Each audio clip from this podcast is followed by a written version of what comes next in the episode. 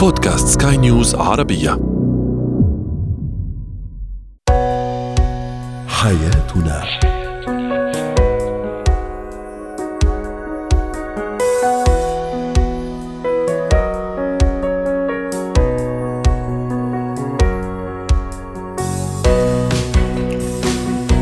الكرام أهلا بكم إلى حياتنا فضاؤكم اليومي الذي يعنى بشؤون الأسرة وباقي الشؤون الحياتية الأخرى والذي يمكنكم الاستماع اليه عبر منصة سكاي نيوز ارابيا dot com slash بودكاست وباقي منصات سكاي نيوز عربية الأخرى. شاركونا عبر رقم الواتساب 00971 معي أنا ابتسام العكريمي.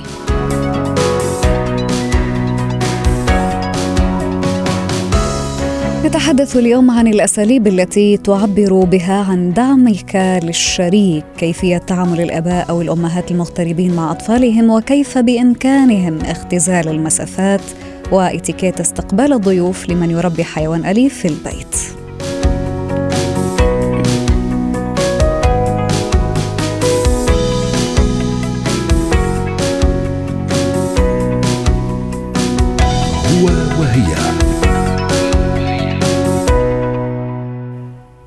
أكثر الأمور المهمة داخل مؤسسة الزواج دعم الشريك في حياته ومشواره المهني والحياة بشكل مجمل. لذا قد تختلف طرق هذا الدعم من شخص لآخر. طرحنا سؤالنا تفاعلي ما هي الأسباب التي تعبر بها عن دعمك للشريك؟ ورحبوا معي مستمعينا بضيفتنا العزيزة دكتورة لما الصفدي الأخصائية الأسرية والنفسية يسعد أوقاتك دكتورة لما.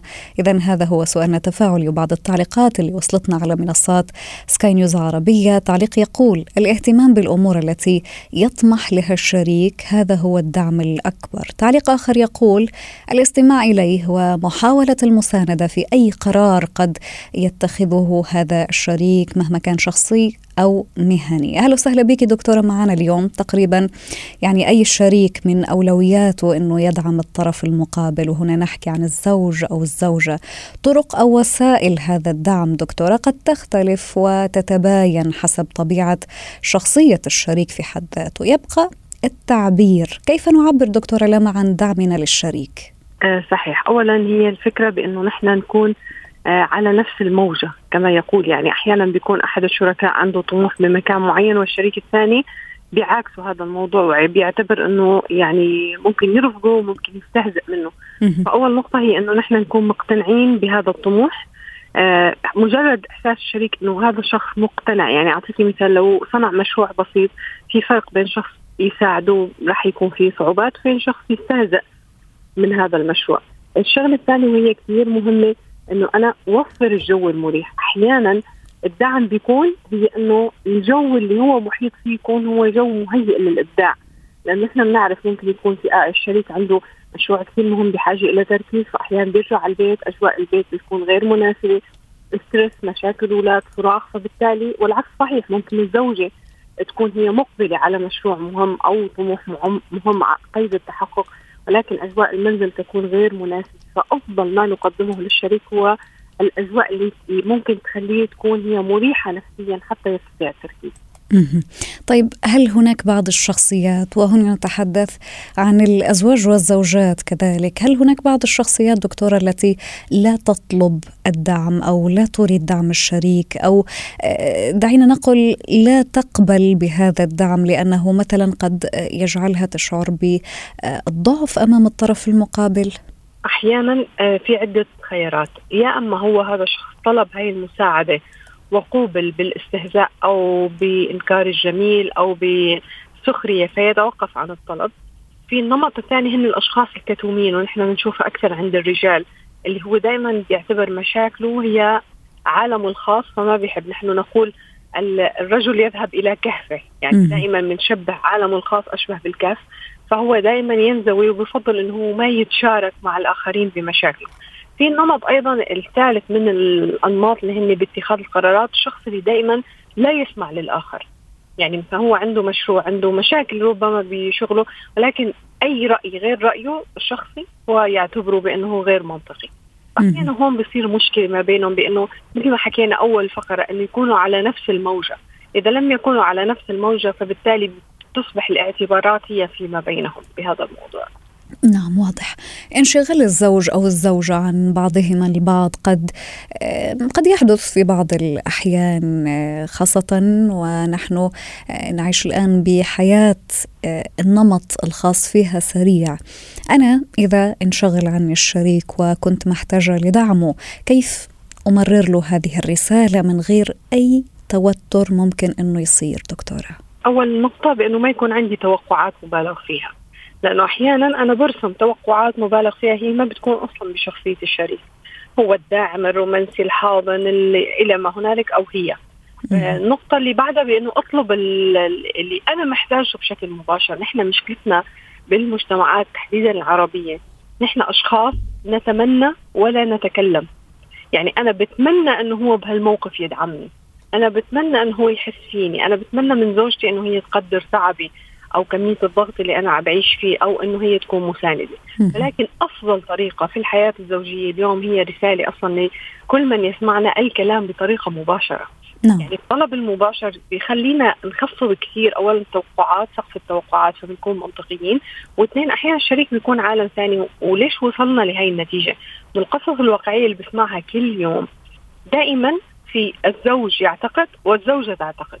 واحيانا ولا واحد فيهم بيعرف الثاني شو عم هنا غياب الحوار أو التواصل مثلا. تمام.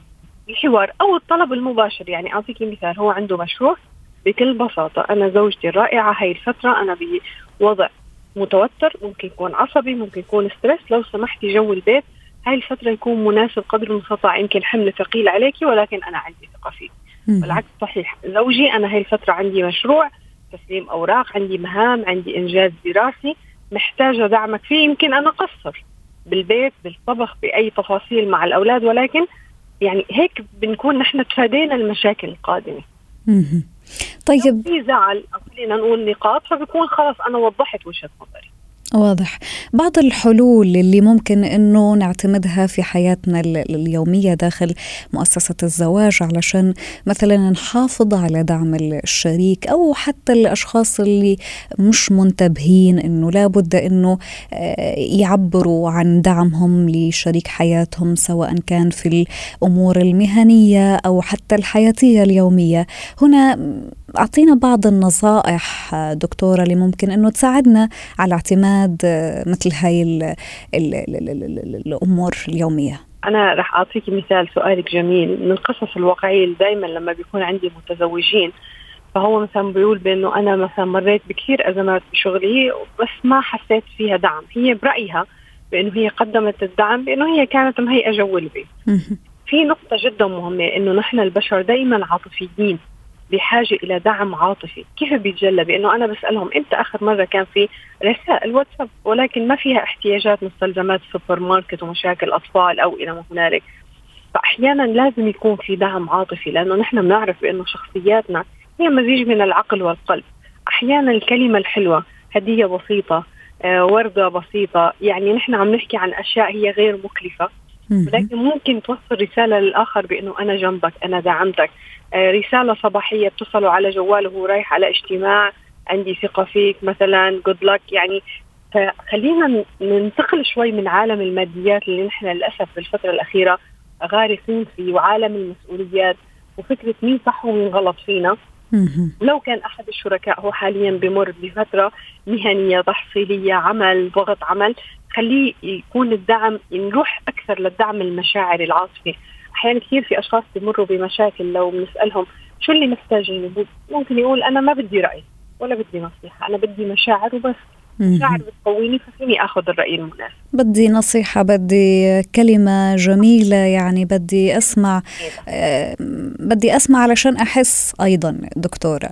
بالأمان صحيح هو الإحساس بالأمان بيخلي الإنسان قوي فبيكون منطقي باتخاذ قرارات مهنية أو حتى بتكون الصورة أوضح بالنسبة له ولكن لو أحيانا الإنسان هو لم يتوفر عنده هذا الإحساس بتكون أحيانا قراراته متسرعه وغير سوية. وننتبه إنه في نمط من الأشخاص ما بيحب النصائح.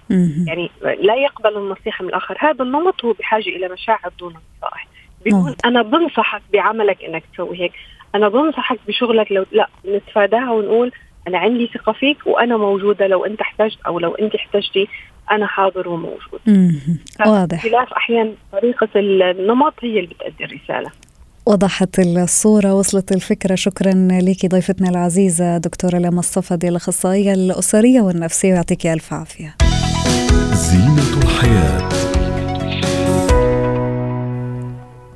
المغتربون من الآباء والأمهات المسؤولون عن أبناء في سن التربية من أطفال ومراهقين وشباب قد يلجؤون إلى طفرات وسائل التواصل الاجتماعي والتي أصبحت في كثير من الأحيان بديل عن وسائل التواصل اللي تعودنا عليها أو وسائل التواصل التقليدية. لمتابعة طبعا أخبار الأبناء أو الأطفال فروضهم المدرسية سلوكهم داخل الأسرة وخارجها. لكن دائما يبقى السؤال مستمعينا الكرام. هل يكفي ذلك فعليا خاصة على الصعيد العاطفي؟ رحبوا معي مستمعينا الكرام بضيفتنا العزيزة دكتورة منى لملوم الخبيرة النفسية والتربوية. يسعد أوقاتك دكتورة منى.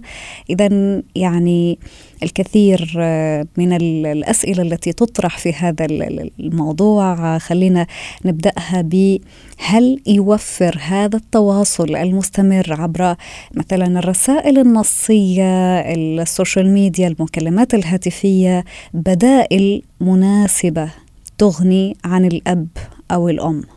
يعني أكيد مهما حنتكلم عن الاغتراب وتأثيراته النفسية على الأبناء الموضوع ده لا جدال فيه. اولا من حيث إنه الأبناء بيكون عندهم إحساس بالخوف بعد كده. لأنه خاصة لو اللي غاب ده سواء الأب أو الأم طبعا. الابن بيكون عنده إحساس بالخوف لأنه ده كان مصدر أمان. دي حاجة بالنسبة له قوية جدا. فبيبدأ يخاف لو الأب اللي مسافر إنه الأم كمان ممكن تغيب لأي سبب تاني. فتأثيراتها النفسية أكيد كل المستمعين قادرين إن هم يعرفوها. ممكن يبدأ الابن في عزلة ممكن يبقى عنده حزن حاجات كتيرة من هذا القبيل. طيب هل الوسائل التكنولوجية. هتغني عن التواجد بالجسد والتواجد الفعلي. الحقيقة هي حل. هي يعني الوسيلة المتاحة. وطبعا ده بيخلي الوضع أحسن من زمان من قبل اختراع التكنولوجيا لأن السفر والاغتراب ده من سنين كتير. ولكن كانت الطريقة بتاعة التواصل عبارة عن الجوابات. فما كانش في إمكانية استخدام الصوت. الصوت أو الصورة أيضا. والصورة من خلال الفيديو. وبالتالي كل ما هيزيد استخدام الحواس من خلال وسائل التواصل ده هيكون مهم قوي. فزي ما حضرتك قلتي هل بمسج؟ ليه ما نتكلم بالتليفون أحسن؟ ما نتكلم بالكاميرا ونفتح فيديو كول. كل ما هيكون التواصل بحواس أكتر كل ما هيكون أقوى. هل هيغني ولا لأ؟ في message مهمه إن أنا أوصلها لابني. إن إحنا بعدنا في الحالة دي هو بعد مكان مش بعد مشاعر ولا بعد عاطفة ولا بعد تواصل. دي أهم message أوصلها لابني. أنا معاك. هنتكلم كل يوم. لو احتجت أي حاجة في أي وقت هتبعت لي. هنتكلم آه مثلا هنتفق آه على مواعيد للمكالمة الفيديو. هنتكلم آه كل يوم صوتيا. لو احتاج حاجة هتبعت لي مسج وأقدر إن أنا أتواصل مع ابني من خلال ده لأن هي دي الوسيلة المتاحة. تمام. إذا إذا هذا الابن أو هذا الطفل كان يعني شديد التعلق بالأب أو الأم البعيد أو البعيدة كيف أتعامل معه؟ وهل من الممكن أنه مثلا يتسبب هذا الأمر في ترسبات نفسية للطفل فيما بعد؟ خاصة إذا كان مثل ما حكيت دكتورة يعني كثير متعلق هذا الابن أو هذا الطفل بأبوه أو أمه المتغربين. هو أول حاجة هيحسها الطفل في حالة زي كده إنه هيحس إنه حصل تخلي عنه إنه آه أنت تخليت عني وأنت اعتبرت إن الشغل ده أهم مني. هو الطفل دايما عنده إحساس إن هو الأهم لأنه بيشوف الاهتمام الكبير والرعاية الكاملة وإن كل الناس اللي حواليه في العيلة بيحاولوا إن هم يحققوا له السعادة. فيبقى أنت يا يا بابا أو أنت يا ماما اتخليتوا عني والشغل بالنسبة لكم أهم مني. تمام. كيف نشرح لهم بطريقة ممكن إنه يفهموها وعذرا على المقاطعة؟ كيف نشرح للطفل إنه مثلا يا بابا أو يا ماما أنا رحت علشان أجيب لك أغراض أو علشان عندي مسؤوليات علشان مثلا أخليك تعيش برفاهية أو أو أو. بطريقة ممكن إنه تكون سهلة أو يسيرة الفهم على استيعاب الطفل.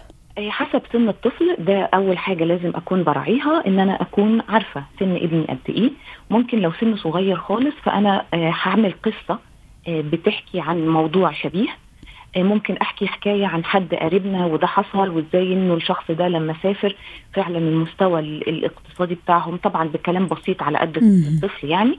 ولكن أنا كان في واحد مثلا خاله الأم بتحكي إن هي خالها نفسه كان قاعد معاهم وبعدين كان الأسرة مش قادرة إنها تصرف بالشكل المناسب. فواحد قريبه كلمه قال له أنا جبت لك فرصة شغل إن أنت تشتغل بره وأنت هتقدر إن أنت في الحالة دي تبعت لأسرتك ويعيشوا حياة أحسن وفعلا قدروا إن هم ينقلوا المدرسة أفضل وحاجات زي كده. فلو ده سن صغير لو سن أكبر أعتقد هيبقى قادر إن هو يفهم بشكل أفضل. أهم حاجة برضه خليني أستاذة ابتسام أقولها لحضرتك التمهيد. ما أحبش ابدا انه الأهل يفاجئوا الطفل وهو الأب بيجهز شنطة السفر ورايح على المطار ويلا عشان هنقول لبابا باي باي.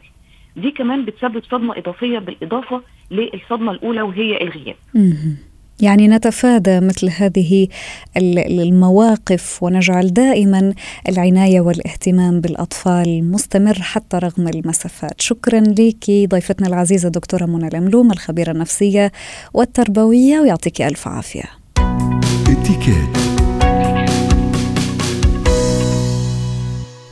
في بيتي حيوان أليف أود إرسال دعوة لبعض الأصدقاء أو المقربين للحضور وقضاء الوقت في بيتي لكن لهذا إتيكيت سنتعرف عليها مع ضيفتنا العزيزة أستاذة مارلين سلهب خبيرة الإتيكيت. مساء الخير أستاذة مارلين. ما الإتيكيت؟ إتيكيت استقبال الضيوف لمن يربي حيوان أليف داخل البيت. ما في شك إنه نحن حرية حرية الإنسان بتوقف عند حرية الآخرين. يعني أنا إذا عندي حيوان بالبيت وحابة أستقبل ناس أول شغلة بدي يعني ما بقدر أجبر أنا الضيف إنه يتحمل شيء ممكن ما بحبه ممكن بيزعجه ممكن بيعمل له حساسية. يعني آه، في ناس كثير بتتضايق من الحيوانات في ناس معها فوبيا أيضا من الحيوانات. أيوه عن جد. وهيدا شيء كثير مأذي. سو أنا عندي حيوان اولا اولا لازم لما بدخل هالحيوان خصوصا لما ما بيكون مثلا مثل عصفور حطته بقفص. عم بحكي عن مثلا عندي كلب عندي بسين. لازم من الأساس وضع قوانين بالبيت. صدقيني بتريح كل الناس وبتريح أصحاب البيت. ليه؟ لأنه في أماكن من الأساس مش مش مفروض يدخل عليها. ست البيت بترتاح لأنه ما بيعود في وبر على كل الفوتويات وعلى كل العفش. ولما هيك بتستقبل ناس هو هالحيوان لما أنا معود معودة إني حطه بغرفة مجهزت له كل مستلزماته آه، من طعام من مي من مواد حتى يلعب يمكن فيها حتى لقضاء حاجته. ما بيعود يتضايق لما بيجيني ناس ومضطر يفوت على الصالون وهون صرت أنا بس بدي ربيه. مش ممكن. مشان هيك الأفضل من الاساس نوضع قوانين لا يعني للحيوان لنريحه له هو كمان لأنه نحن أوقات كثير بحاجة لهالحيوان. في ناس كبار بالعمر في ناس صغار. ممكن يساعدهم بأمور كثيرة. من الأساس ولا بزعج الحيوان بعوضه على قوانين معينة. وبرضه برجع لحضرتك شو سألتي. نعم. أنا مضطرة أقول للناس اللي جايين لعندي إني أنا عندي حيوان. إذا أنا ماني معودة إني أضربه بمحل أم أقدر أخفيه بمدة الزيارة اللي هي موجودين. حضرتكم بتتضايقوا من هالشيء أنا عندي لأنه الأفضل نكون على يعني أنا بذكر حتى على التي في مرة ست قالت كانت جاية على تعمل زياره ومع بيبي واتصلت وقالت إنه أنا معي بيبي إذا فيكم تحطوا الحيوان على جنب. قالوا لا لا. يعني بيعتبروه من أهل البيت. أكيد. ما فينا نلزم العالم بأمور من هالنوع. لكن وجب على أهالي البيت أو الأشخاص يلي قاموا بعزيمة آه، الناس أنه يعلموا مثل ما تفضلتي حضرتك منذ قليل أنه أنا آه، لدي يعني حيوان أليف آه، فقط يعني للإشارة ولتمرير المعلومة سواء الطرف المقابل قبل هذه الدعوة أو حتى رفضها. ربما قد يكون لديه عذر عند الرفض. أسباب. نعم نعم ما في شك. هلأ حتى آه إذا بدي بدي اتطرف بالإتيكيت للآخر يعني حسن تصرفي. في ناس بتقلك أنا ما بنزعج من وجود حيوان. م. هون أنا كمان مفروض إني يكون قصت له. ضفيره كون منظفت له اسنانه من ريحة الفم. لما كمان إذا أنا بحب الحيوان بطل حب هالشيء آه انتبه على آه تفريش يعني مشط الشعر تبعه لما ينزل كثير وبعض الأوقات بتلاحظي في حيوانات بتحك كثير آه وهيدا كثير بيزعج. يعني إن قبلوا بوجوده لازم أنا أكون محضرة الحيوان وإذا ما انقبل بوجوده لازم يكون في محل أقدر أنا أخفي هالحيوان مده هالزيارة اللي موجودين فيها الأشخاص. واضح جدا طيب في حال مثلا آه، صار أي موقف محرج أثناء تواجد أو وجود الحيوان في آه، مثلا في الصالون والصالون فيها الضيوف أو قام بأي حركة قد تزعج أحد الضيوف هنا أنا كيف أتصرف؟ اولا الضيف حتى لو موجود مع ضيف آخر يعني حتى لو موجود مع ناس داخل بيتي الضيف له الأولوية. يعني شوفي عم بقارن الضيف يعني بعتذر بالحيوان بس لا مش هيك قصدي. نعم. قصدي لما بيجي ناس لعنا آه ونحن موجودين بالبيت أعضاء البيت كلنا الموجودين مقربين الضيف له الأفضلية عندي بالبيت. نعم. كيف إذا هالضيف موجود ويوجد حيوان؟ سو أكيد بدي آخذ الحيوان على جنب أعتذر من الضيف وفوت الحيوان على غرفتي. نعم واضح. يعني هيدا أقل شيء ممكن أنا أعمله. مم. هيدا بس لأنه حسن ضيافتنا بالضبط. بالعالم. نعم. ولراحة الضيف أيضا يعني لابد دائما بالقيام بهذه الأمور خاصة إذا كان الضيف يعاني من بعض المشاكل. نعم. آه، بالنسبة لهذا الحيوان شكرا جزيلا لك ضيفتنا العزيزة أستاذة مارلين سلهب خبيرة الإتيكيت يعطيك ألف عافية.